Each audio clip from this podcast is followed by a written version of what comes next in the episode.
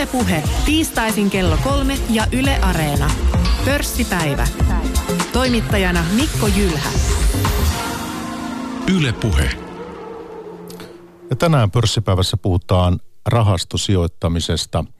Valitako aktiiviset rahastot vai sitten indeksisijoittaminen? Puhutaan tästä, eri rahastomuodoista ja niiden eduista.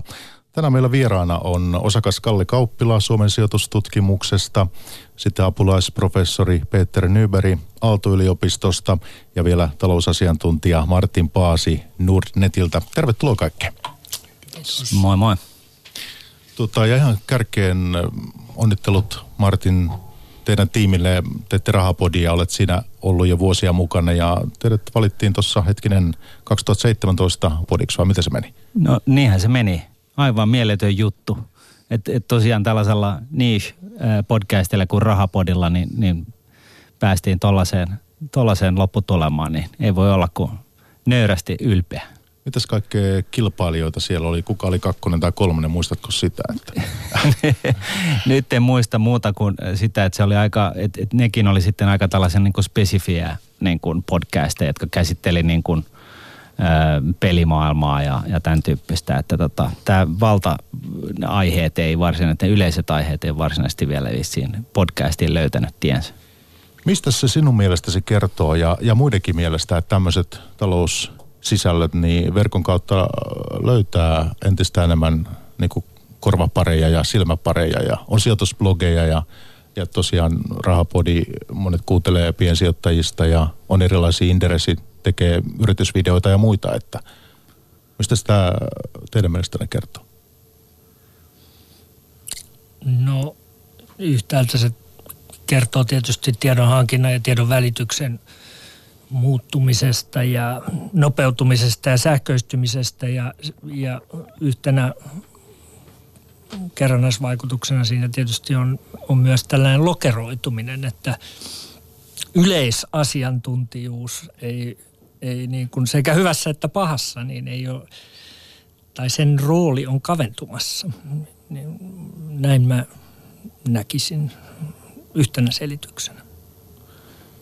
Tuleeko muita mieleen? Mitäs Peter, kun sinä tapaat esimerkiksi Aalto-yliopistossa niin opiskelijoita, niin missä määrin sijoittaminen kiinnostaa siellä ja miten sitä niin kuin, kuinka paljon siitä keskustellaan kampuksella? No kyllä mä sanoisin, että sijoittaminen, että se on selvästi tullut mielenkiintoisemmaksi opiskelijoille ihan niin kuin viimeisen kymmenen vuoden aikana. Jos mä aloitin Aalto-yliopistossa apulaisproffana noin kymmenen vuotta sitten, ja silloin yleensä opiskelijat, ne jotka oli sijoittamisesta kiinnostuneet, puhui siitä, että pitäisi sijoittaa yksittäisiin osakkeisiin. Kannattaako nyt sijoittaa Nokiaan tai johonkin muuhun vastaavaan osakkeeseen, mutta eikö se enemmän nykyään sitä, että sijoittamista ajatellaan enemmän säästämisen muotona? Ja se on varmaan just se, mitä niin kuin mediassakin on ollut ja näissä kaikissa netissä ja muualla. On niin kuin puhuttu paljon tuota ihmisten tietoisuuteen, että sijoittaminen on hyvä juttu, jos on se sitä, että niin saa sata prosentin tuotot vuodessa, vaan jos sitä, että säästetään pitkällä aikavälillä ja hajautetaan hyvin ja, ja säästetään ja sijoitetaan halpo, halpoihin sijoituskohteisiin. Tämä kustannustehokkuus.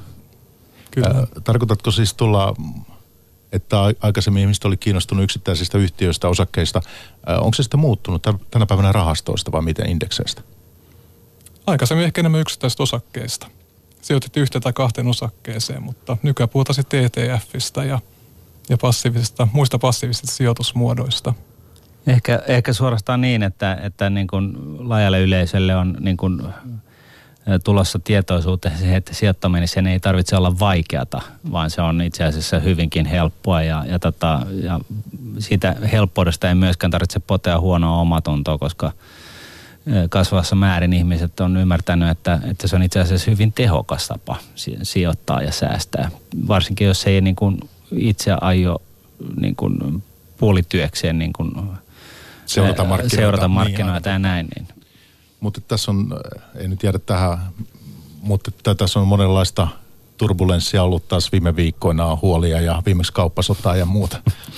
Joo, no kyllähän nämä, nämä tota, maailman poliitikot tällä hetkellä synnyttää myyviä otsikoita.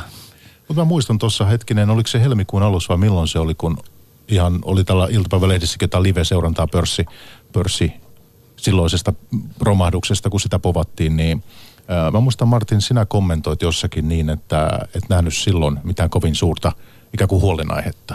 Joo, pitää paikkansa ja, ja niin kuin siis nyt täytyy heittää se disclaimeri tähän, eli tota, se vastuunrajoitus, että, että poliitikoista en tiedä, kun en, en ymmärrä politiikkaa, mutta tota, muuten niin, niin taidan olla vähän vähemmistössä, mutta muuten mä oon enemmänkin sillä kannalla, että että niin kuin osakemarkkinoilla tilanne on aika hyvä, koska reaalitalous alkaa vihdoin ja viimein niin kuin päästä käyntiin. Että mä tiedän, että vissiin enemmistö on sitä mieltä, että tämä niin sanottu keskuspankkien rahoilla doupattu markkina niin on, on yliarvostettu, mutta mä, mä kuulun nyt sitten tuohon edelliseen joukkioon. Että toisin sanoen, et ole rommari. En ole tällä hetkellä, vaikka mä niin kuin, siis viimeiset kaksikymmentä vuotta on tykännyt olla sellainen yltiöpessimisti ja, ja povata niin kuin mustia maanantoita, niin, niin tota, tällä hetkellä mä nyt sitten on toisella laidalla. Ehkä se mä oon viisastunut siitä, että mä oon oppinut, että osakemarkkinat useimmin nousee kun laskee ja päättänyt sitten ihan vaan tilastojen valossa ottaa tällaisen toisenlaisen kannan. Martin Paasi Nordnetiltä vieraana pörssipäivässä ja sitten tuota... tuossa viimeksi äänessä ja otetaan näitä lukuja nyt sitten, kun rahastoista puhutaan. Finanssialan tuoreen raportin mukaan niin rahastopääoma suomalaisissa sijoitusrahastoissa oli helmikuussa, tämän vuoden helmikuussa noin sata seitsemäntoista miljardia euroa. Käytännössä rahastosijoittaminen alkoi Suomessa yhdeksänkymmentäluvun alussa. Summat silloin aika pieniä ja pääomat, mitä oli suomalaisissa rahastoissa, mutta että yhdeksänkymmentäkaksi ja, ja ni, siellä taitteissa. Nyt sitten Kalle Kauppila, niin sata seitsemäntoista miljardia euroa. Mistä tämä luku kertoo? No, typistettynä se kertoo sellaisesta sanahirviöstä, kun, kun tuota, sijoitusrahasto varainhoitobisneksen koosta Suomessa. Mutta tuota, kyllä siellä konepellin alla sitten, kun lukuja katsoo, niin, niin siellä on... Siellä on mielenkiintoisia vastauksia ehkä vähän niin kuin yleisesti kiinnostavampiinkin kysymyksiin kuin että mitä tällainen niin kuin toimiala, toimialainen joukossa, joukossa tekee. Ensinnäkin tuohon kahdenkymmenenviiden vuoden historia, mikä nyt karkeasti on niin kuin rahastobisneksen ikä, ikä Suomessa, niin sen, sen voisi jakaa sillä lailla, että, että ensimmäiset viisi vuotta oli luultavasti... Luultavasti tuota, lähinnä ihmettelyä, että mikäs otus tämä on, tämmöinen sijoitusrahasto niin kuin, niin kuin alan sisälläkin. Ja, ja, ja sitten seuraava kymmenen vuotta oli sitten varsinkin prosenttimielessä todella voimakkaan kasvun aika. Ja, ja melkein otin tuohon kiinni jo aikaisemmin tuohon, kun Martin sanoi, että nyt niin kuin tietoisuus on kohta heräämässä ja, ja niin edespäin, niin, niin kyllä se tapahtui jo tuossa, tuossa niin kuin, tuossa niin kuin yhdeksänkymmentäluvun loppupuolella kaksituhattaluvun alussa, että, että niin kuin sijoittaminen, rahastosijoittaminen, tietyssä mielessä yleinen riittävä vauraus sille, että, että Suomessa niin kuin sijoittaminen on arkipäiväistä, niin, niin se, se, se tapahtui jo siinä. Viimeinen kymmenen vuotta sitten on ollut etabloituneen toimialan ihan mukavaa kasvua. Ja noin niin kuin yhteis, yhteis, laajemmassa yhteiskunnallisessa mielessä jo etabloituneen niin kuin sijoitustoiminnan, sijoitusajattelun, sijoittamisen ihan mukavaa kasvua. Että tämä, tämä niin kuin on... on se, mikä mun mielestä niin kun on se iso kuva näiden numeroiden takana. Mitä tähän sataanseitsemääntoista miljardiin nyt tulee, niin, niin Tilastokeskuksen arvioita ja Suomen Pankin juuri tuossa, tuossa katselin, niin, niin vuoden, nyt tuoreesta vuodenvaihteesta niin, niin arvio on, että kaksikymmentäkaksi miljardia on suoraan suomalaisten kotitalouksien rahastoihin sijoittamaan ja vanhastaan me tiedetään, Tiedetään tai pikemminkin arvioidaan kyselyistä ja erilaisista tällaisista tutkimuksista, että, että suoria rahastosijoittajia suomalaisista on ollut jo kolme vuotta sitten miljoona.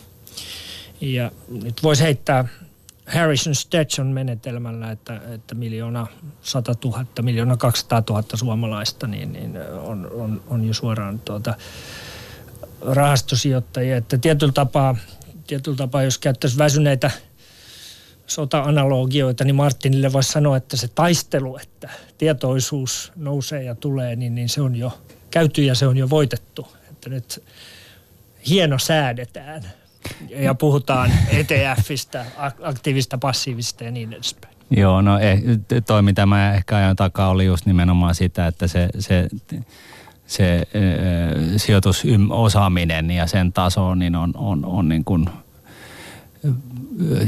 yleistymään päin ja ymmärretään nykyään kasvavassa määrin, että, että niin kuin esimerkiksi kulujen merkitys sijoittamisen yhteydessä ja puhun niin kuin tarkoitin tällaisia asioita. No siitä voi olla tietenkin samaa mieltä, että sanotaan sitä nyt vaikka sijoituslukutaidoksi, niin... niin. Niin, niin. Kyllä, si- kyllä. Siinä on hyvin sarkaa. Joo. Mutta että Kalle on ymmärtänyt näin, että sinä teet paljon myös töitä siis instituutioiden kanssa. Joo.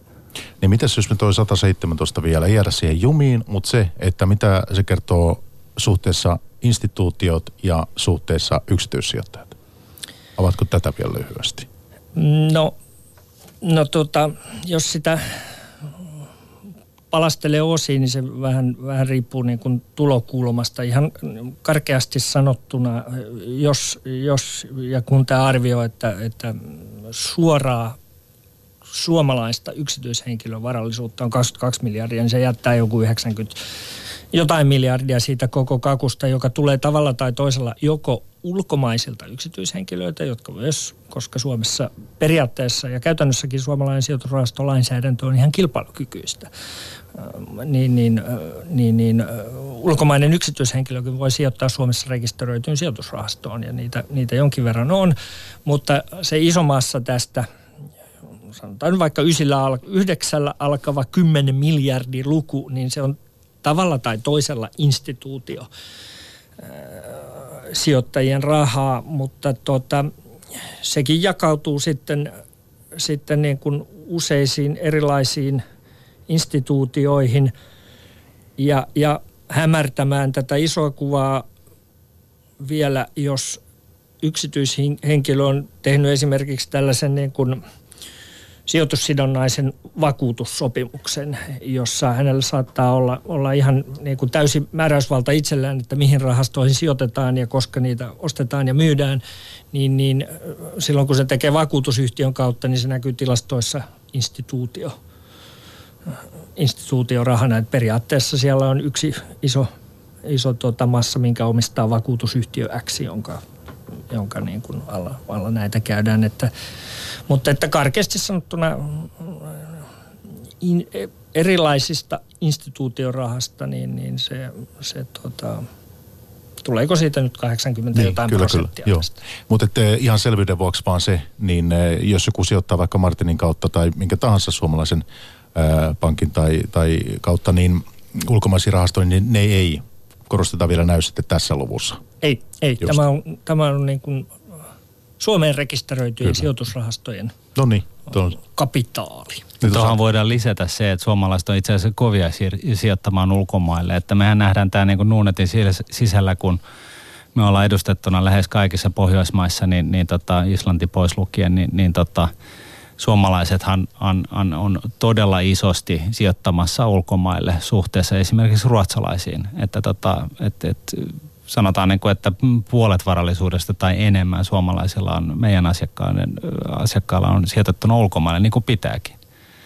Kun taas ruotsalaisilla, niin se on hyvin, hyvin sisäsiittoista se touhu. Että se on enemmänkin ehkä, siis karkeasti nyt ottaen seitsemänkymmentä kolmekymmentä se suhde Ruotsin okay, hyväksi. Aika jännää. Joo. No jos me nyt lähdetään miettimään näitä erilaisia rahastovaihtoehtoja, mitä suomalaisten piensijoittajien Ö, ulottuvilla on. Ja mä oon ymmärtänyt, korjatkaa mua nyt sitten, että olenko väärässä vai kuinka oikeassa, että, että tyypillistä on, että suomalainen piensijoittaja, tavallinen suomalainen sijoittaja valitsee sen yhdistelmärahaston. Tämä kai on semmoinen tyypillisin vaihtoehto, vai Peter, pitääkö sitä paikkaansa? Kyllä se on aika historiasta on pitänyt paikkaansa ja se on oikein se huono valinta, mikä voi tehdä mun mielestä. Uskon, että moni täällä on samaa mieltä mun kanssa. Jos on kulut on suuria, väli tähän liittyy tämmöinen niin markkinatiming näkökulma myös, että koetaan sitten siirtää rahaa korkosijoituksista osakemarkkinasijoituksille, koetaan ennakoida, mitä mar- osakemarkkina tulee tapahtumaan. Ja me tiedetään tutkimuksen valossa, että tämmöinen markkinatimingi ei vaan toimi. Hmm. Hyvin harvalla, lähes kenelläkään ei ole siihen niin kuin taitoa. Eli siis tässä näissä rahastoissa yhdistetään sitten niin kuin korkosijoituksia ja osakesijoituksia eri painoilla tai näin? Kyllä. mikä on ollut varsinkin viime aikoina hyvin mielenkiintoista, koska näillä, näillä tota yhdistelmärahastoilla on yleensä kahden, jopa kolmen prosentin hallinnointikulut, ja jos nyt sitten ajatellaan, että puolet niistä rahasta, mitä tällaisen ää, yhdistelmärahastoon sijoittaja laittaa, niin sijoitetaan korkoon, jotka on käytännössä ollut negatiivisia viime vuosina, niin kysymys kuuluu, että onko se siis niin, että käytännössä ollaan myyty sellaisia sijoitustuotteita, joista puolet rahasta ei voi tuottaa positiivisesti, positiivista tuottoa. Onko tämä nyt siis yhdistelmärahastot ihan no-go-aluetta vai miten sitä pitäisi ymmärtää? No se on, se on helppo tuote myydä ja, ja tota, varsinkin nyt kun regulaatio kasvaa ja MiFID kaksi on tullut ja, ja ynnä muuta tällaisia direktiivejä, jotka laittaa ä, sijoituspalveluyritykset vastuuseen niin kuin yltiöhuonoista sijoitusneuvoista, niin yhdistelmärahasta on helppo myydä, koska siinä, siinä tavallaan voi koko ajan osoittaa, että no joo, mutta tämä on tällainen maltillinen tuote. Olkoonkin sitten, että nämä kulut, jotka näihin rahastoihin yleensä liittyy, niin ne on, ne on täysin poskettoman korkeat.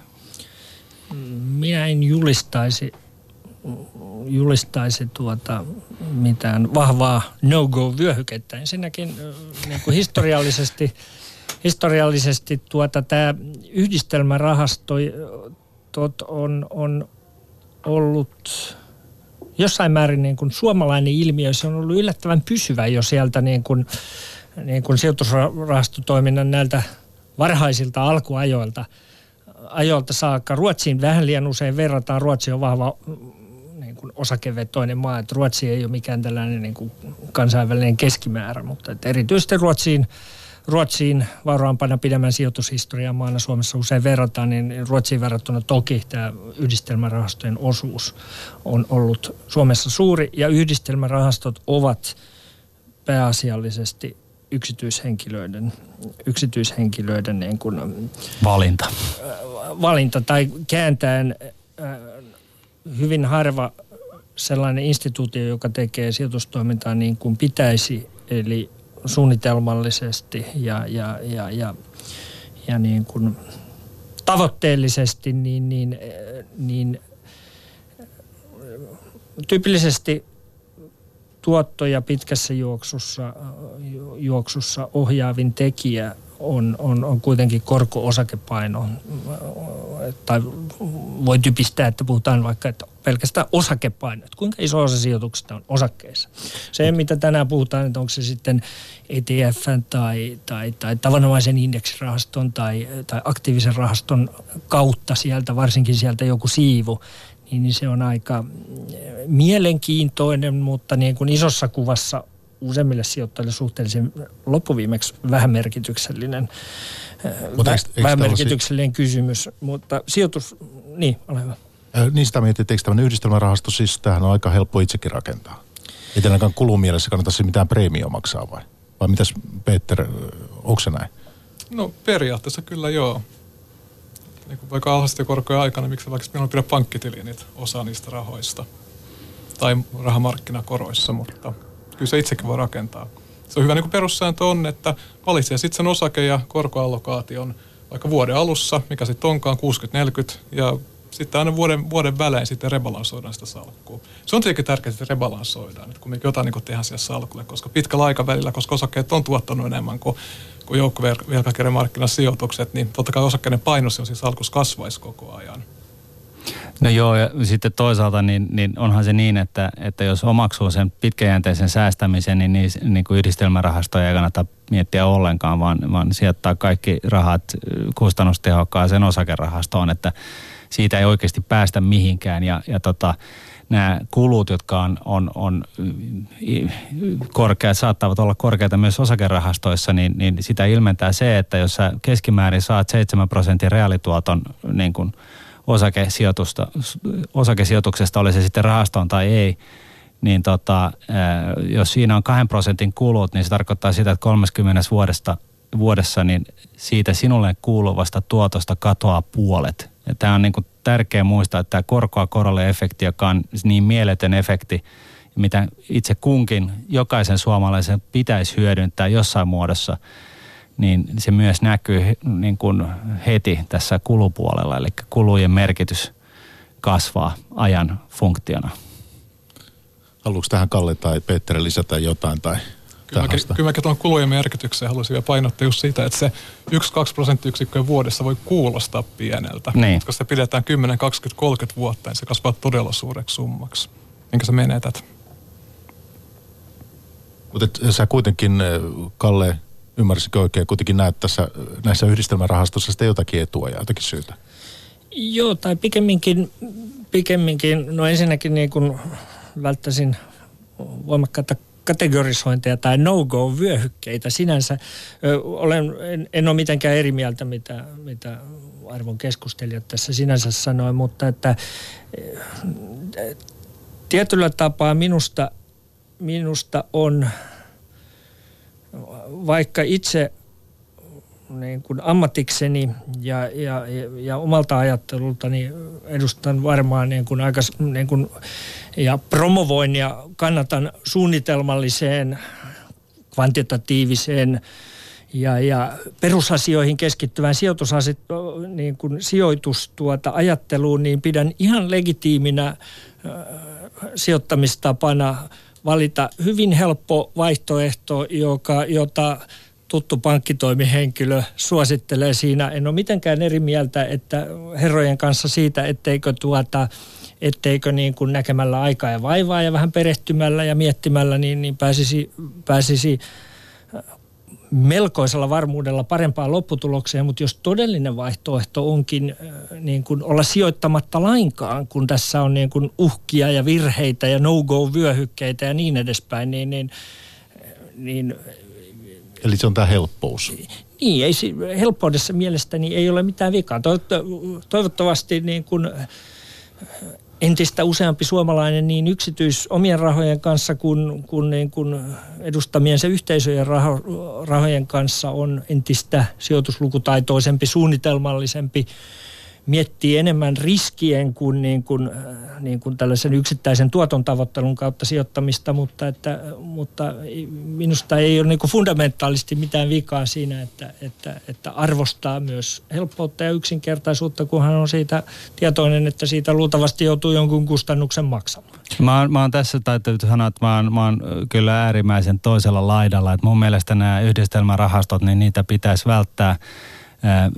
Niiden funktio on siinä, että tota, ne madaltaisi osakesijoitusriskiä ja, tota, ja, ja nyt sitten jos toisaalta niin kun haluaa sijoittaa pitkällä jänteellä ja ymmärtää tämän korkoa korolle -efektin ja ymmärtää ja on valmis laittamaan jotain rahoja kymmeniksi vuodeksi ää, sijoituksiin, niin se, se ei ole mitään syytä käyttää yhdistelmärahastoa, joka on mielettömän kallis. Ja nyt sitten, jos sitten kuitenkin jostain syystä keksittäisiin se syy, miksi tällainen yhdistelmärahastoa pitäisi käyttää, niin ihan, se on ihan fine, mutta silloin sen ei saisi maksaa kuin viidennes prosentin vuodessa. Ja sellaista yhdistelmärahastoa ei taida Suomessa olla myynnissä tällä hetkellä. Että se on kaikki yli kahden prosentin hallinnointipalkkio, kokonaiskustannusten eri luvut öö, huomioiden. Et, et siinä mielessä, niin jos sulla on rahaa, jos sä tarvitset viiden vuoden sisään, laita ne vaikka tilille, josta sä saat nollatuottoa. Tässä ympäristössä se on ihan ok, normiympäristössä ei.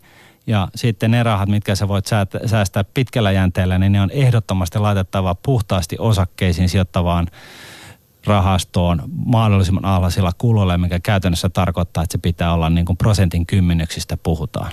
No nyt puhutaan aktiivisista rahastoista, niin Martin, mikä sinun mielestä on sitten järkevä niin kuin aktiivisen rahastovalinta?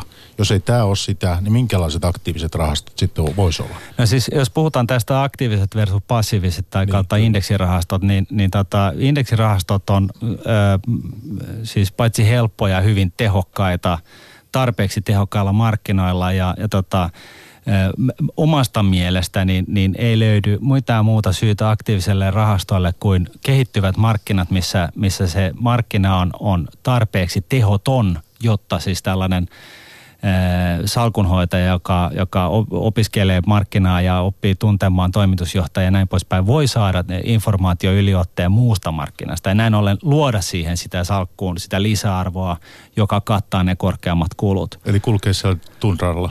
Niin, eli hyvä esimerkki on entinen työnantajani East Capital, joka tosiaan, tosiaan tota, keskittyi aikoinaan niin kuin Itä-Euroopan maihin ja Venäjään. Ja, ja tota, siinähän salkunhoitajat ja analyytikot puhui kelluvasti tota, noin niin, paikallista kieltä ja, ja vietti kaksisataakaksikymmentä päivää keskimäärin vuodessa muualla kuin toimistolla.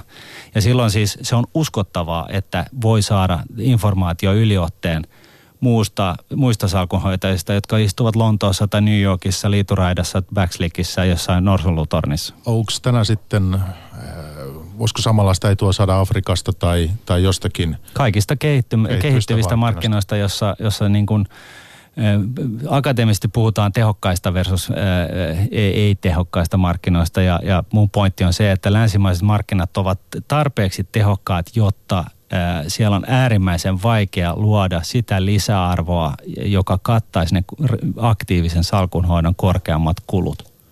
No nyt meillä on sitten apulaisprofessori Peter Nyberg Aallosta. Mitäs sä vastaat tuohon? On, onko... esimerkiksi Euroopassa, Yhdysvalloissa markkinat, näin tehokkaat, niin kuin Martin sanoi. Joo, siis kyllähän tutkimus osoittaa selvästi sen, että aktiivinen salkunhoito ei kannata. Jos puhutaan osakepoiminnassa, että koetaan löytää vaikka alihinnoiteltuja osakkeita ja muuta ja poiminen salkkuja ja odottaa, että ne tuottaa sitten paremmin kuin markkinat keskimäärin, riskikorjattuna. Tätä on tutkittu kuusikymmentäluvulta saakka. Tässä on ihan niin kuin selvä konsensus kirjallisuudessa, että, että ylituotto ei oikeastaan pysty saamaan ja keskimääräinen rahasto häviää vertailuindeksille. Kulujen jälkeen. Kulujen jälkeen, kyllä.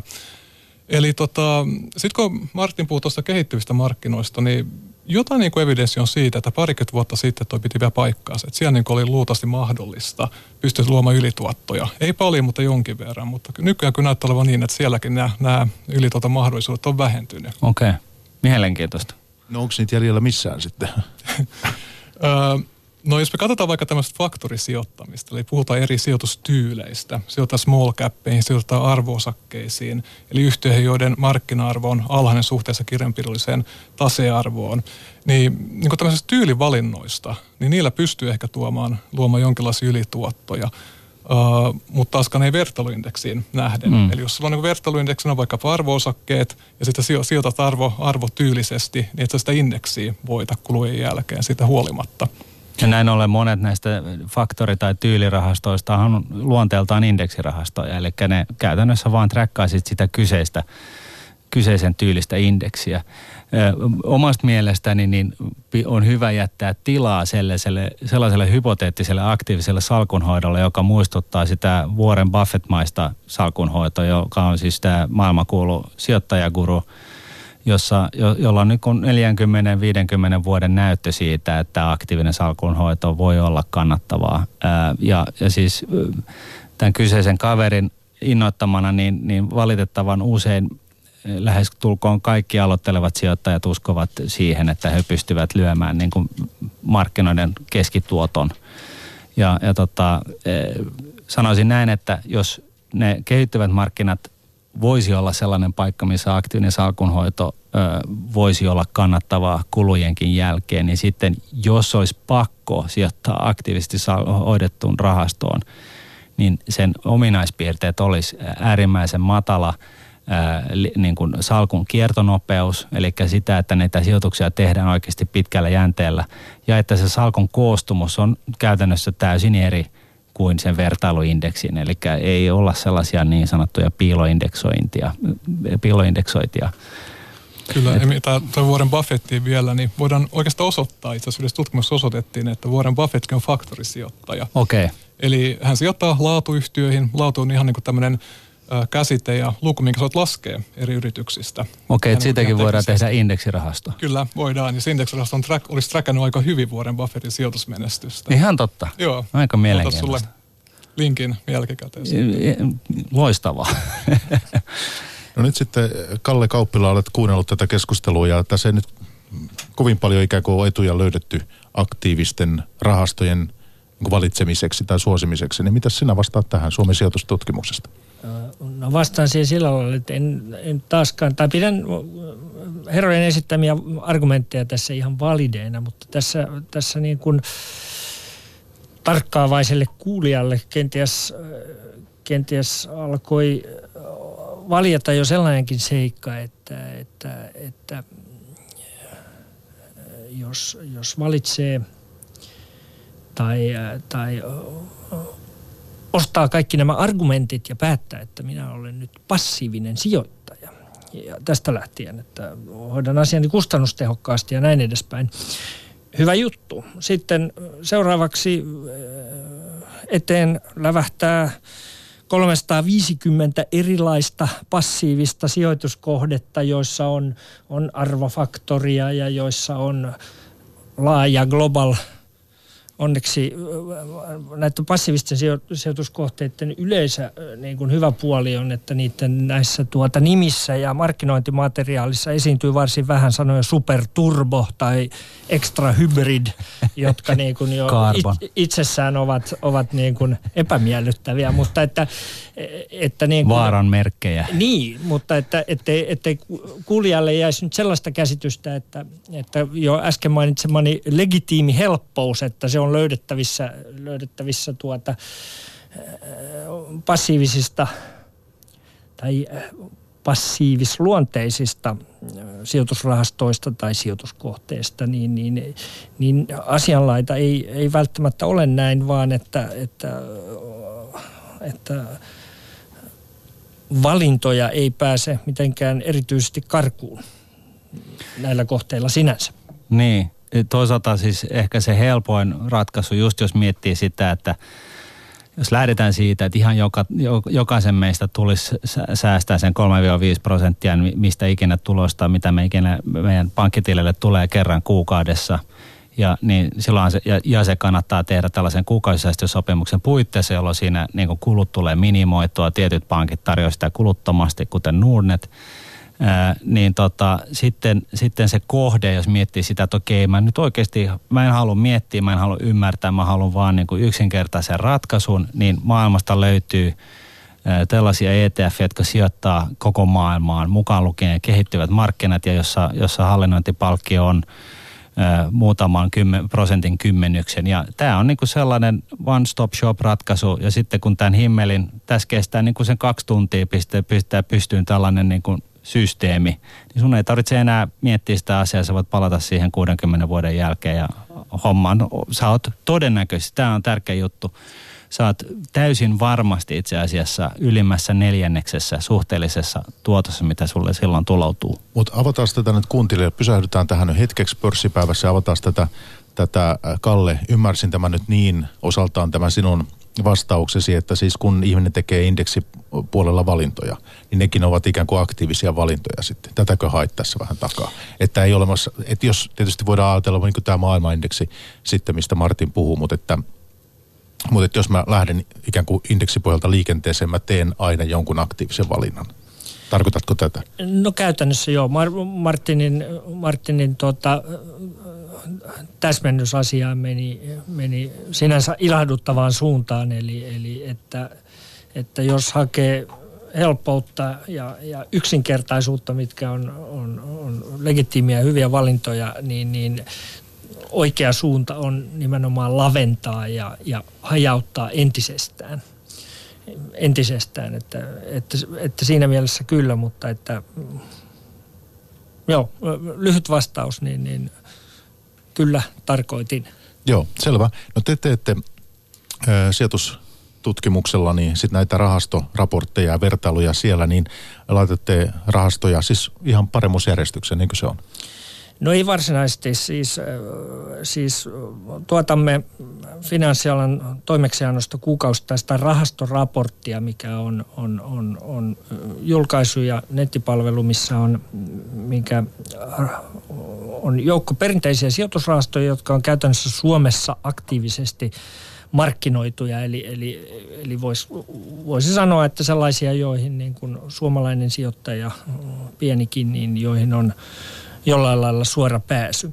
Ja, ja tähän, tähän tota raportin tekoon liittyy tietysti, liittyy tietysti niin, niin tuoton laskentaa, joka tarkoittaa, että itse rahastoraportti on huomattavan numeropitoinen julkaisu, joista, joissa, jossa on, on, on, on rahastojen tuottolukuja laskettu hyvin monelle eri, eri tuota periodille ja, ja periodeittain sieltä ränkkeeräystäkin toki löytyy, että missä, mistä niin kuin kullakin periodilla, missäkin, missä rahastossa, tietyssä rahastoluokassa on ollut kovin tuottoja ja niin edespäin, mutta että luonteeltaan tämä on enemmänkin tämmöinen niin kuin, enemmänkin niin kuin tarjotin kuin, kuin jonkinnäköinen niin kuin niin suosittelujono. Niin, aivan. Ymmärrän tämän. No, siellä on tämmöisiä käsitteitä sitten kuin volatiliteetti ja duraatio ja sharpen ja tällaisia. Jos ihan lyhyesti sille kuuntelijalle, anteeksi, joka pörssipäivän kuuntelijalle, joka olisi kiinnostunut kaikesta näistä huolimatta sitten valitsemaan sen aktiivisen rahaston, niin voitaisiko me niin kuin antaa nyt joitakin mittareita, että mihin silloin, jos sille teille haluaa lähteä, niin kannattaisi kiinnittää huomioon kulut. Nämä jo tuli hyvin esille. Joo, eli mielellään niin kuin alta prosentti, mutta jos sellaista ei löydy, niin, niin mahdollisimman pien alhaiset kokonaiskulut. Se on niin kuin hirveän tärkeä. Ja sitten se salkon kiertonopeus äh, tarkoittaa sitä, että kuinka monta kertaa se salkku ostetaan ja myydään vuoden aikana. Ja sitten mieluummin se pitäisi olla niin kuin nolla pilkku nolla jotain. Eli ne sijoituspäätökset, mitä tehdään, on pitkäjänteisiä. Uh, Anders Ekholm, uh, tutkija Hankkenilta, uh, tutki sitä, että millä tavoin lisäarvoa ylipäätänsä luodaan uh, sijoitussalkkuihin. Ja tota, hän pystyy taas kerran toteamaan sen, että, että tota osakevalinnoilla pystyy luomaan lisäarvoa. Se on sitten eri asia, että kattaako se ne, ne korkeammat kulut, mitä tällaisessa rahastossa on, mutta osakevalinnoilla pystyy luomaan lisäarvoa ajoittamisella, eli sillä, että yrittää arvata, koska kurssit nousee, koska ne laskee, niin sillä tuhotaan itse asiassa arvoa salkunhoidollisesti. Tuo on havaittu aika monessa muussakin tutkimuksessa tuo sama juttu, ja nimenomaan se on kyseenalaista, että se osakevalinnalla, että pystyykö siis luomaan niin kuin sijoittajilla arvoa kulujen jälkeen. Mä katsoisin myös tätä active share-lukua, eli aktiiviosuuslukua, eli jos sä oikeasti haluat valita aktiivisesti hoidettu rahasto on jotenkin tärkeää, että se on aktiivinen. Että se ottaa niin kuin mitään kaappi-indeksoja, joka oikeasti vaan noudattaa jotain indeksiä, seuraa indeksiä, sijoittaa indeksin mukaan. Sitten maksaa semmoisesta toiminnasta, mitä se oikeasti saa. Tai tätä rahastoa ei tee. Ja siis tämähän on oikeasti tällainen asia, joka pitäisi Suomessa kriminalisoida. Eli asiakkaille tarjotaan tuotetta, ää, luvataan tuotetta, jota ei tarjota. Eli se on vähän sama asia, kun sä menisit mersuliikkeeseen ja tilaat niin kuin sadalla tonnella uuden mustan hienon kieltävän mersun. Ja sulle tuodaan ja toimitetaan pahvista tehty trabantti. Ää, siis sehän, sehän ei niin kuin menettele missään muulla alalla kuin rahoitusalalla, missä, missä niin kuin tämä, tämä niin kuin läpinäkyvyys on, on, saattaa olla vähän haasteellista näissä sijoitustuotteissa. No otetaan nyt nämä E T F:t. Nämä on nyt kovasti ollut tapetilla viime vuosina ja, ja Martinkin on niiden puolesta puhunut. Mites, otetaan vaikka Kalle ensin, niin miten sä lähestyt tätä E T F-innostusta ja sitä markkinaa, että, että millaisena sen näet? Voitko sitä avata meille? Lähestyn sitä samalta kantilta kuin edellistä kysymystä, kysymystäsi, eli, eli, eli miten pitäisi toimia, jos, jos päättää jos valita on, aktiivisia niin. rahastoja, niin siihenkin minusta ensimmäinen vastaus on se, että, että, ei, että on hyppäämättä tähän kysymykseen, jos pohjatöitä, eli sijoitushorisonttia, riskinkantokykyä ja yleistä sijoitussuunnitelmaa, että, että mitä varten sijoitan ja millä aikavälillä, niin jos sitä ei ole tehnyt kunnolla, niin sitten, sitten, sitten ei kannata hypätä tuohon kysymykseen. Samalla lailla suhtaudun tähän E T F-kysymykseen, että, että, että, että pohjatyöt ensin kuntoon. Se, joka erottaa ammatti, ammattimaisen sijoittajan piensijoittajasta, nykyään ei ole niinkään se, että, että isolla ammattisijoittajilla olisi pääsy johonkin salaisen viisauden lähteelle tai johonkin tuotteisiin, joihin, joihin niin kuin piensijoittaja ei, ei pääse. Jonkin verran erottaa kulumielessä se, että isolla rahalla saa, saa halvemman hinnan, mutta niin kuin isoin erottava tekijä on se, että, että, että ammattilainen manageeraa riskejä, tekee asian suunnitellusti ja sitten ne tuotot, ylituotot sieltä saattaa tulla bonuksena parhaimmillaan. Eikä, eikä niin, kuin, niin kuin tässäkin keskustelussa, niin, niin on mielenkiintoista ja miettiä, että mistä tulee ylituottoa ja, ja mistä sitä voisi saada tutkimusten mukaan ja näin, mutta että niin kuin toistan tässä itseäni. Perusasiat ensin kuntoon. Mitä ETFiin tulee, niin, niin, niin, niin E T F, ETFissä on, on, on todella paljon oikein, oikein hyviä tuota, sijoitustuotteita ja käytännön tapoja niin yksityishenkilön kuin instituutionkin sijoittaa, mutta sekin kattonimikin on kovin lavea, että, että, että siellä on muitakin kuin passiivisia indeksituotteita tämän, tämän tota, kattonimen alla ja sitten, sitten eri E T F:illä on aika erilaisia riskiprofiileita ja, ja, ja näin edespäin, että sekin, Kuinka niin paljon? E T F niin. ei ole vastaus, vaan se on, E T F ei ole vastaus sijoitusongelmaan, vaan se on niin kuin kattonimi sijoitustuoteluokalla.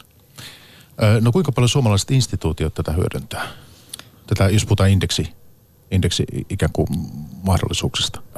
Varsin konservatiivisesti, konservatiivisesti mutta nämä, nämä aspektit, varsinkin jos puhutaan isommista suomalaisista instituutioista, niin nämä aspektit, mitkä herrat, herrat tässä on, on, on, on nostanut esille, niin, niin kuin esimerkiksi kulumielessä ei ole niin dramaattisesti relevantteja instituutioille, koska instituutio pystyy aina neuvottelemaan listapalkkiosta merkittävän alennuksen ja toi markkina, kaiken kaikkiaan sijoitusrahasto ja sijoitustuotemarkkina on äärimmäisen kilpailtu sinänsä. Että aina puhutaan niin kuin prosenttien kymmenyksistä, jotka toki kuten Martin sanoi, niin pitkässä juoksussa nousevat, nousevat isoksi määräksi rahaa, mutta että, että instituutioille, instituutioille on on niin kuin, nämä peruskysymykset on keskeisimpiä ja sitten on tavallaan varaa olla konservatiivisempi ja hitaammin. Siis sehän voidaan todeta, että, että instituutioissa on aktiivisesti hoidetun maailmansalkun ö,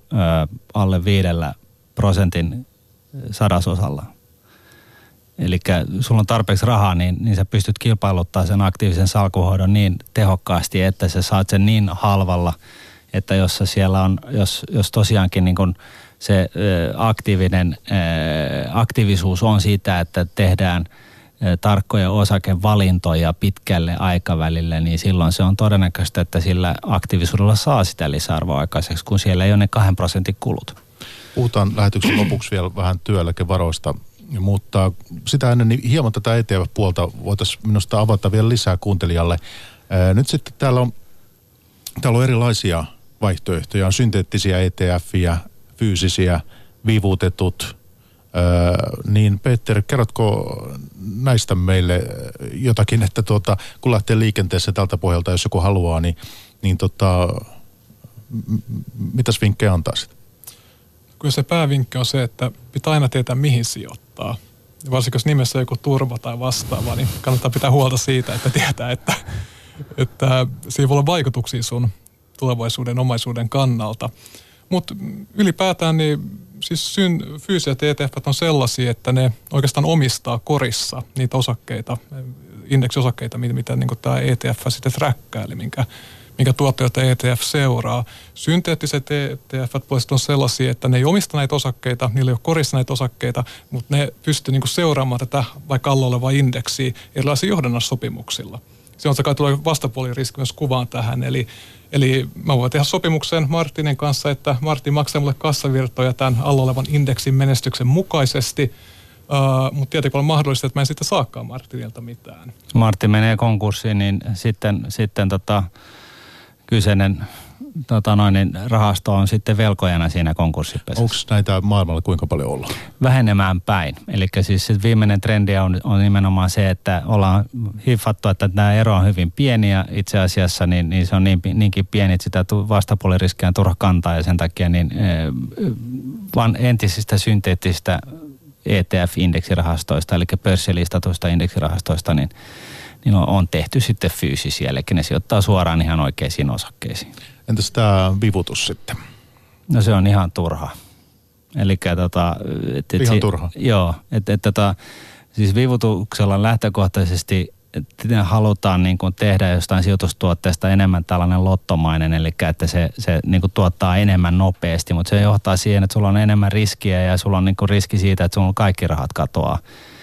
Et, et, et siinä mielessä niin, niin tota, toki voidaan käydä järkevää keskustelua siitä, että sulla on joku pieni niin kuin vipu niin sanotusti jossain sijoitustuotteesta. Esimerkiksi sillä tavalla, että sulla on niin kuin kolmekymmentä prosenttia lainaa ja sitten sä sijoitat niin kuin enemmän rahaa osakkeisiin kuin mitä sulla on itse asiassa ollut käteistä alun perin, mutta tota, siis sijoittaminen ei ole oikeasti vaikeaa. Siitä vaatii pitkäjänteisyyttä ja kun sä oot tarpeeksi pitkäjänteinen, niin sä sijoitat ne rahat, mitä sulla on, laittaa tällaiseen osakesijoitukseen niin, niin tota, pitkäjänteisesti puhtaasti osakkeisiin ja annat olla. Siis se, se ainoa ihmisen, suomalaisen suurin perisynti siinä, että vaurastuu, niin on se, että ei pysty, osaa, jaksa olla pitkäjänteinen. No joo, mutta pysytään kuitenkin E T F:ssä vielä. tota, Martti, mä tiedän, noin sulla on rakkaita teemoja ja ihan hyviä. Totta kai tämä menee helposti pitkä, niin monimutkaiseksi pit, nämä jutut. Joo, pitkäjänteisyyden korostaminen totta kai näistä tärkeitä. Mutta se, että nyt sitten nämä megatrendit, niistä tietysti monissakin yhteydessä paljon ollut juttua, niin, niin myös rahastomarkkinoilla pääsee niihin käsiksi. Niin esimerkiksi teillä, Martin, on ollut tämmöinen kannabis. Megatrendi kai. Niin, onks niin. Täs, vai onko se joku megatrendi? En mä tiedä. Huumeet, huumeetko on megatrendi? Siis, Mutta siis, siellä on lääkepuoli kanssa. No se on totta, niin. Että tota, nyt on ollut tällaisia kannabisosakkeita, missä, missä tosiaan kyse siitä, että niin kun huumeita on laillistettu lääkekäyttöön niin kun eri puolella maailmaa ja, ja, ja nyt sitten niin monet jotenkin assosioi nämä sijoituskohteet vähän niin kuin samanlaisessa kuin, että ryhtyisi niin kuin huumeparoniksi ja että se olisi hirveän kannattavaa, mutta siinä tavallaan unohdetaan se, että, että tota, kun, kun poistetaan se kielto, niin, niin, niin, niin tota, hinnatkin laskee. Eli se on siis, kannabiksen tuottaminen on oikeastaan ihan, ihan sama kuin tuottaa niin kuin pihakasveja. Plantagenin osakekurssia tai liiketoimintaa voi, voi tutkia tällä lähellä, lähempänä Suomea ja, ja sen, sen, jo, sen, sen niin kuin niiden, Mut, siitä tuloksesta voi vetää jotain johtopäätöksiä, miten kannabistuotteiden kanssa käy. Mutta olen ollut huomaavina niin jonkinlaista haippia sillä saralla. Totta kai, mutta siis se, se on, kun, aina kun tulee jotain uutta, siis tämähän on rahoitusmarkkinoiden perioivallus, että, että markkinoilla kannattaa koko ajan tuoda jotain uutta ja ihmeellistä, koska sitä on helppo myydä ja ihmiset ostaa niin kun joko historiallista tuottoa tai sitten jotain uusia tuotteita. Mutta se, että onko ne järkeviä tuotteita, niin nämä on niin kun kaksi ihan eri asiaa. Ja, ja mä haluaisin niin kun yksinkertaistaa sijoittamisen ja säästämisen siksi siihen, että oikeasti tämä ei ole vaikeaa. Se on se kustannustehokas osakerahasto, joka sijoittaa maailmanlaajuisesti ja sillä hyvä. Mä suhtaudun myös, myös tällaiseen megatrendiajatteluun sijoittamisessa hieman, sanoisinko skeptisesti. Nykyään pidetään... Pidetään esimerkiksi itsestään selvänä sitä, että, että vaikka tietokoneiden prosessointiteho seuraavan kahdenkymmenen vuoden aikana tulee nousemaan tosi dramaattisesti. Ja mitä luultavammin näin tapahtuu. Se on hirvittävä megatrendi ja se tulee muuttaa todella monta eri asiaa niin kuin yhteiskunnassa ja, ja näin edespäin. Ja, ja, ja on huomattavan epäselvää, että vaikka tätä pitäisi totena ja tärkeä, tärkeänä, tärkeimpänä jopa me, megatrendinä, niin miten sillä voi sijoittamisella tehdä jo mainittua ylituottoa. Ei se, ei se niin toimi, että, että, että, niin kun, että kun tällaisen trendin tunnistaa ja jos on siinä oikeassa, niin, niin sitten automaattisesti sijoittamalla tietokonevalmistajaan, niin sitten niin kun saisi suuren ylituoton. Että, että... Tämä on äärimmäisen hyvä pointti. Siis megatrendithän on, niistähän puhutaan paljon ja, ja tota, siinä niin kuin lähinnä, lähe, lähe, niin kuin lähinnä on kyse siitä, että tietyt toimialat ovat tietynlaisessa myötätuulessa, kun joku tietyt niin kuin tällaiset yleiset suuret ilmiöt ää, on, on va- päässyt valloille, niin kuin digitalisaatio tai, tai tota, tämä Internet of Things, eli kaikki palikat, mitä meillä niin kuin käyttää elektroniikkaa, niin on kytkettynä internetiin ja näin poispäin. Mutta se ei vielä takaa sitä, että pystyy niin kuin suoranaisesti sijoitusten kautta hyödyntämään sitä jollain tavalla. Poikkeukset tässä on niin kuin esimerkiksi tällainen eettinen sijoittaminen, eli tällainen kestävän kehityksen sijoittaminen, josta on taas todettu tutkimusten valossa, että, että ne vaikuttaa siltä, että sellaiset yritykset, jotka käyttäytyy eettisesti eri mittareiden mukaan, niin ne itse asiassa tuottaa keskivertomarkkinaa paremmin. Meillä on sen verran vielä pörs- pörssipäivän jäljellä tässä, että voidaan tarttua tähän yhteiseen, yhteen tämän päivän mm, teemoista, joka on siis ä, työeläkevarojen sijoittaminen. Otetaan se tähän lopuksi. Ja Martin, sinä olet puhunut siitä, jos on ymmärtänyt oikein, että tässäkin voitaisiin hyödyntää tämmöistä indeksipohjasta lähestymistapaa. Joo, tai siis niin kuin eläkerahoja hallinnoi nykyään niin isot tekijät, että tota, ne, ne pystyy niin kuin siis äh, madaltamaan niitä sijoitukseen liittyviä kuluja ihan niin kuin tarpeeksi jo sellaisenaan. Mutta se, se mun pääpointti on ehkä ollut enemmänkin se, että rahastoitaisiin enemmän rahoja niin, että me saataisiin vetoapua tästä korkoa korolle -ilmiöstä, niin että me ei elettäisi niin kuin kädestä suuhun, vaan jolloin siis me joudutaan maksaa sata prosenttia siitä, niistä eläkerahasta, mitä meillä, mihin meillä on tarvetta.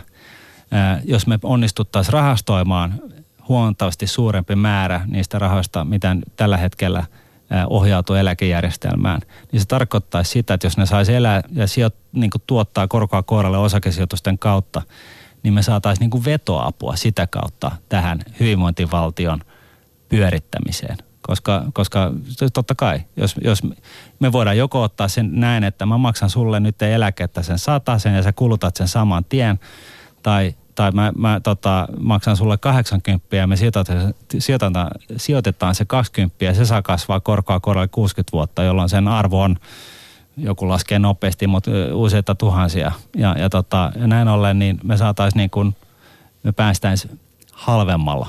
Mutta nämä siis, ymmärrän sen niin, että nämä kovin suurta ongelmaa siinä aktiivisessa varainhoidossa sinänsä. No ei. Ei, siis kulut on se perisyy siihen, miksi tämä aktiivisuus on niin huono juttu, koska niin kuin aktiivisessa rahastoissa kulut ovat aina korkeammat. Mutta jos kulut on nolla ja sä sijoitat aktiivisesti, niin, niin kuin akateemisissa tutkimuksissa on todettu, niin, niin silloin on mahdollista luoda lisäarvoa rahastoon. Mutta silloin kulujen täytyy olla lähellä nollaa ja eläkeyhtiöiden kohdalla, koska siellä on tosiaan kahdeksan tyyppiä, jotka hallinnoi useiden miljardien eurojen salkkuja, niin siellä päästään lähelle sitä. Näinkö se on? Joo, siis semmoinen hyvä näkökanta tähän on hyvä ottaa, että, tota, että me tarvitaan kumminkin aktiivista rahaa. Että jos meillä ei olisi niitä sijoittajia, jotka koittaa löytää näitä väärin hinnoitettuja osakkeita ja, ja korkeatuottoisia sijoituskohteita, niin markkinoista tulisi tehottomia. Jolloin se taas kannattaisi suuremmassa määrin olla aktiivinen. Nimenomaan, mutta... nimenomaan. Ja sitten kysymys on se, että missä se raja menee. Jos kaikki Nein. aloittaa indeksoi, indeksoimisen ja sijoittaa passiivisesti, niin jossain vaiheessa markkinat muuttuu tehottomiksi. Siitä on ehkä vähän jo niin kuin viitteitä kirjallisuudesta. Näin on tapahtunut, että, että ihmiset ostaa indeksiä, indeksirahastoa, sijoittakaa kaikkien näiden... näiden tota, osakkeiden kurssi nousee ostopainosta johtuen, uh, mutta yrityskohtainen informaatio ehkä näkyy nykyään vähemmän yrityksen kurssissa, mikä voi sitten johtaa väärinhinnoitteluihin. Mm. No, mitä sanoo, onko se nyt kolmekymmentä prosenttia maailman sijoitusvarallisuudesta hoidetaan niin kuin indeksirahastojen kautta, ja siitä varmaan niin veikkaisin, että jäljestä jäävästä kahdeksankymmentä prosentista, niin se on instituutiorahaa, joka hoidetaan niin kuin edelleen niin kuin, ö, ammattimaisesti, niin kuin enenevässä määrin ainakin aktiivisesti, että kyllä siinä on vielä jonkun verran matkaa ennen kuin mm. kunne, kunnes tämä seulonta niin sanotusti loppuu siinä määrin, että osakehinnoittelu alkaa mennä ihan puihin, mutta varsinkin tällaisissa rajamaissa, kuten Suomi ja Venäjä ja muut kehittävät markkinat, niin, niin, tota, niin, niin se, se todennäköisesti on just näin, että se se, se tota, hinnanmuodostuksen laatu alkaa huononemaan. Mm. Se iso bulkki noista luvuista on varmasti niin kuin amerikkalaista osakemarkkina, osakemarkkinarahaa ja, ja niin päin pois.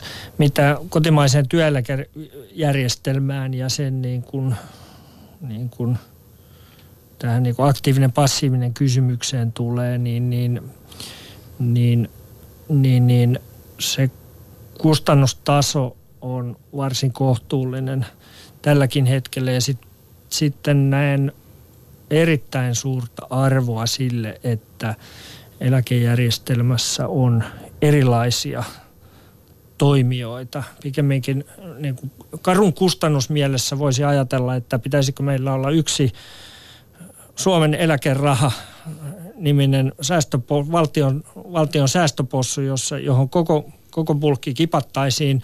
Onhan se vielä, vielä yhteisvastuullistakin tälläkin hetkellä viime kädessä, mutta, tuota, mutta sitä mä en näe. Ja, ja sitten ruvettaisiin argumentoimaan, että sitten vielä mahdollisimman niin kuin indeksillä, että yksi kaveri, tai ehkä kahdestaan Martinin kanssa voisimme hoitaa tämän, tämän, tota, tämän tämän rahan, niin mä näkisin, että, että siinä, siinä, niin kuin, siinä menetetään paljon paljon sellaisia hyötyjä, mitä monen toimijan mallissa, monen toimijan mallissa ja ainakin jonkinnäköisessä kilpailussa eläkerahojen hoitajien kesken on. Ja sitten erityisesti siinä menetetään mahdollisuuksia, että mitä kaikkea hyvää vielä nykyistä hajautetummalla eläkejärjestelmällä voitaisiin saavuttaa esimerkiksi sukupolvien välisen niin kuin, niin kuin, voisiko sanoa oikeu, oikeudenmukaisuuden avulla jonkinnäköistä yksilökohtaista huomiointia. Tapahtuu se sitten niin kuin sellaisella mallilla, mistä Ruotsissa on ristiriitaisia kokemuksia, että ihmiset saavat itse päättää osasta ja alkuun innostus on suuren suurta ja sitten se hieman hiipuu ja näin edespäin, mutta siinä on kuitenkin niin kuin, niin kuin vaikka se lisää monimutkaisuuden astetta ja lisää niin kuin laskennallisia hallinnointikuluja verrattuna, verrattuna niin kuin kahden hengen pyörittämään mammu- indeksimammuttiin, niin, niin siinä on niin kuin yhteiskunnallisesti niin paljon hyviä puolia, että pikemminkin näkisin mielemmin, että, että niin kuin ajautusaspektia eläkejärjestelmässä lisättäisiin, kun, ei kun tuota, tuota, tuota, tätä niin kuin toimijoiden koko aspektia ja määrää lisättäisiin, kun pienennettäisiin. Joo, siis mähän en nyt puhu sen puolesta, että eläkeyhtiöiden pitäisi sijoittaa indeksirahastoihin, koska tosiaan niin kuin heidän sijoitukseen liittyvät kulut on jo käytännössä lähellä nollaa. Että tota, et, et se on niin kuin eri asia ja niin kuin todettiin tässä aikaisemmin, niin osakevalinnolla voi saada lisäarvoa aikaiseksi. Mutta niin kuin piensijoittajan kannalta, niin jotta tämä pääsisi hyötymään ää, kunnolla ää, korkoa korolle efektistä, joka tosiaan tuloutuu kymmenien vuosien aikana, niin tota, silloin se indeksi kustannustehokas rahasto on paras. No nyt sitten tähän rahastokeskustelun loppuun vielä herrat, niin osakepoiminta, tämä vanha tuttu piensijoittajien juttu, niin onko se katoavaa kansanperinnettä? Ihan lyhyt vastaus. Vieläkö jatkossa kannattaa, kannattaa tuota yksittäisiä osakeita piikata sieltä? Martin. Jos tykkää siitä ja pitää sitä harrastuksena, niin, niin ehdottomasti niin osana, osana sitä omaa salkkua niin kannattaa, voi hyvinkin poimia osakkeita mieltymyksensä mukaan. Mitäs Peter? No jos, niin, no jos tykkää sellaisesta. Ei se varmaan taloudellisesti ole kannattavaa keskimääräiselle sijoittajalle, mutta mikä siinä? Kaikki tehkö niin kuin haluaa. Ja Kalle. Joudun olemaan herrojen kanssa täsmälleen samaa mieltä. Olisin käyttänyt sanaa hieno harrastus, ellei sitä olisi jo käytetty. Tuossa äänessä osakas Kalle Kauppila Suomen sijoitustutkimuksesta ja sitten vieraana myös tänään apulaisprofessori Peter Nyberg Aalto-yliopistosta ja talousasiantuntija Martin Paasi Nordnetiltä. Kiitos kaikille, että pääsitte käymään meidän Pörssipäivässä. Yle Puhe, Pörssipäivä.